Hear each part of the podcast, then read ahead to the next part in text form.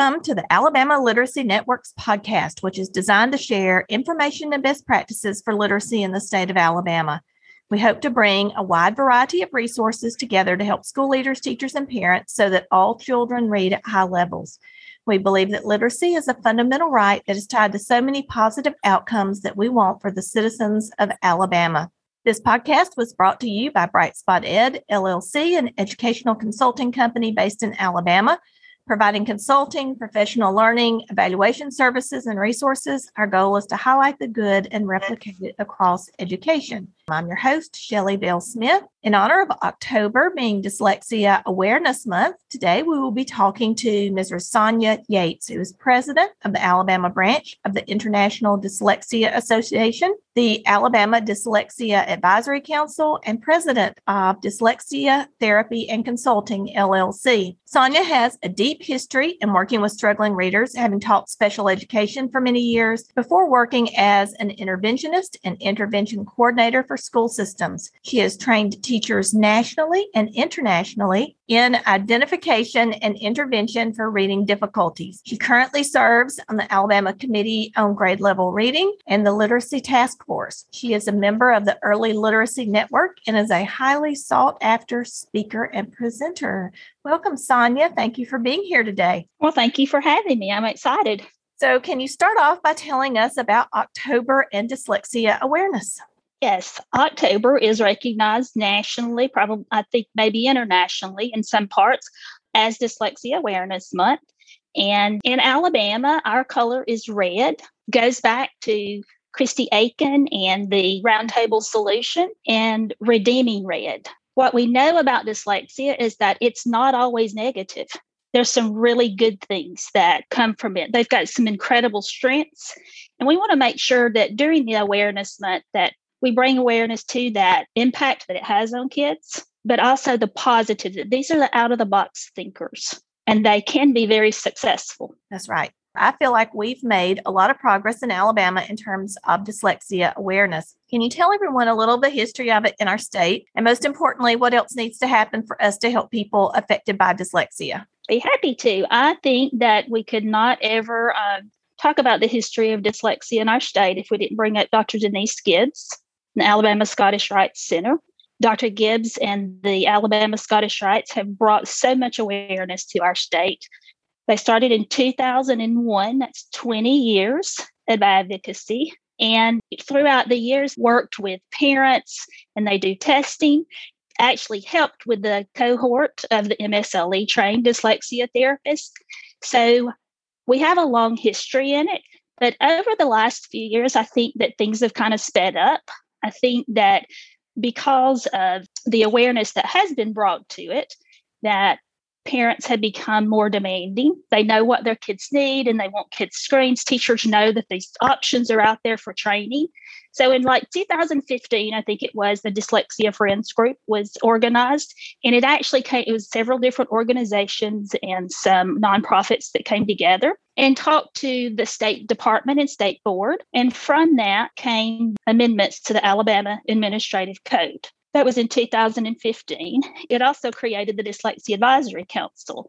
That Dyslexia Advisory Council is in the Alabama Administrative Code. And in October of that year, you know, it was one of those days, and they'll always live on in dyslexia land, I call it, that when the State Board of Education unanimously adopted those Alabama Administrative Code changes. You know, through that, as I guess we were maybe a little naive about we thought it was in code. Little did we, you know, it was an unfunded mandate. And with an unfunded mandate, it's not that we don't want to do the right thing.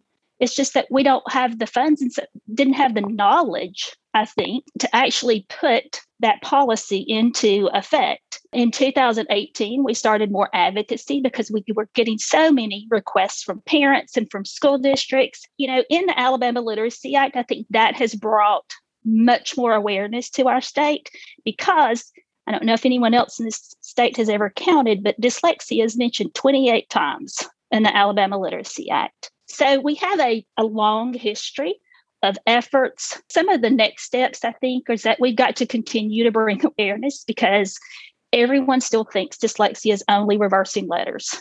And we know that it's not.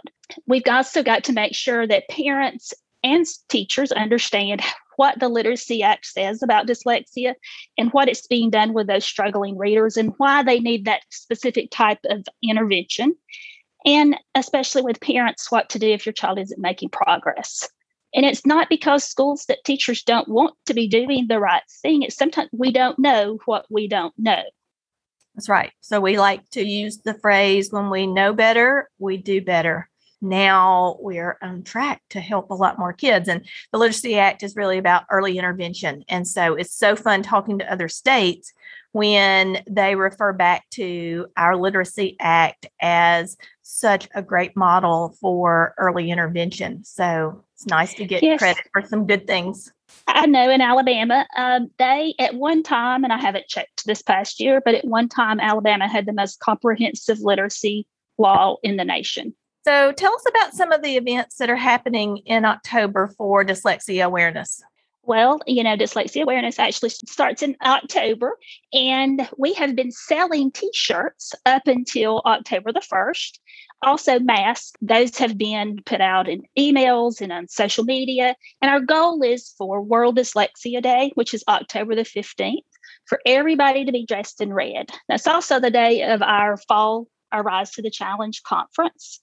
And so we're asking everybody to wear red and to post information online, to tweet and to tag us in it. We also are partnering with the Georgia branch of IDA for the Dyslexia Dash and Dyslexia Dash this year, um, they are having a one on a specific day in Georgia, but there's a this is a virtual run they call it. So you just run and then turn in your time to them. The towers are always lit up at some point. I think this year it's going to be on October the 14th, which is perfect because that's the day of the state board meeting where they celebrate dyslexia awareness. They all wear red and uh, all the state board and all the staff. It's fabulous. We love to go get pictures made with them. So it's great that it's going to be on that same day. I love that. I will be wearing my red. The Dyslexia Resource Guide has just been updated. What are some of the notable updates that people should be aware of? Well, I think one of the things that once we started trying to revise the dyslexia resource guide to match what was said in the Alabama Literacy Act, that the blinds between struggling readers and dyslexia specific intervention got a little blurred, you know, that tier three. It's not a bad thing. It was just we didn't know how much clarification we were going to need to make. So we made some adjustments last year about the screening process that process is still the same. That has not changed. However, there were so many questions about what qualifies as tier three. Do dyslexic students get tier three intervention? And so we went in and tried to clarify some of those specific, you know, to district questions and to parent questions. I think the most significant thing to me is that it clarifies that the tiered instruction and that if you're using materials, a program in tier one as a course supplement, tier one and two, then it doesn't count as a dyslexia specific intervention in tier three. Because if everyone gets it, what's specific about it? There's not anything. So that is something I think that really needed to be brought out and talked about and told. And that is just what's best for kids. But that came from some questions. We also, this past year, the Dyslexia Advisory Council helped create the CALT job description. Another clarification in the resource guide is that all students who display characteristics of dyslexia should receive dyslexia specific intervention, regardless if they're a general ed student or they're a special ed student also talked about making sure that universal screeners are tightly aligned to the requirements in the Alabama Literacy Act. Actually had a conversation today with a district about that because and theirs is very tightly aligned to it. And so there's a step ahead. And so because they catch those kids, they catch those um, kids that are struggling in letter naming and letter sound immediately.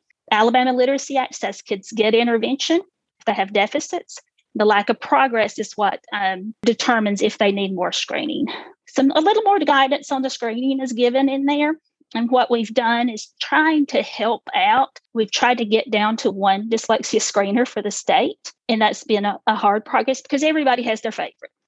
but we have made some recommendations. If it's used, if you use it as a universal screener, then it's not on our screening list anymore. So we have kind of pared those down. So if you use XYZ assessment, then you need to try to give something else, uh, you know, when you're screening. All kids get the universal screener that's supposed to, by the Alabama Literacy Act, letter names, letter sounds, phonological awareness, nonsense words. So those are all supposed to be screened and spelling. Spelling typically gets left out.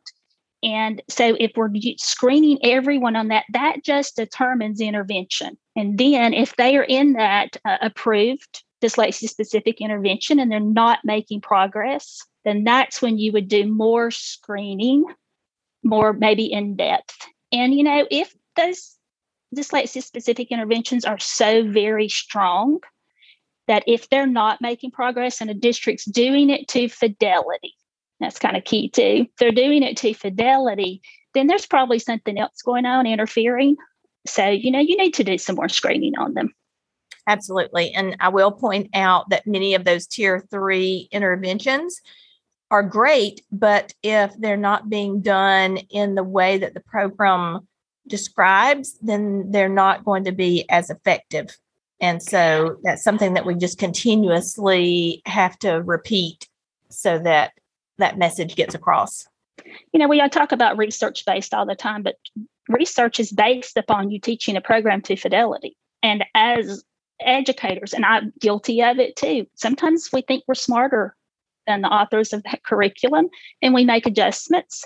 And that's not what research is based upon. It's effective in this manner. Yeah. And it's especially important for that kind of intervention.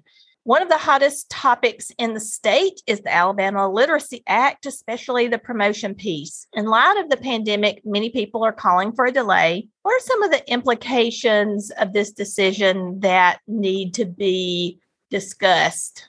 Well, that is a hot topic in the state of Alabama right now, and it has a lot of people worried. We have been in a global pandemic for two years, and the only thing that I know about it is that any decision that's made has to be made upon what's best for kids because we have been promoting kids for years that have not been able to read and we deal with it when they get out. Our prisons are overcrowded you know we have so many kids that so many people who have health issues because they can't read the medicine. They can't read the box to determine.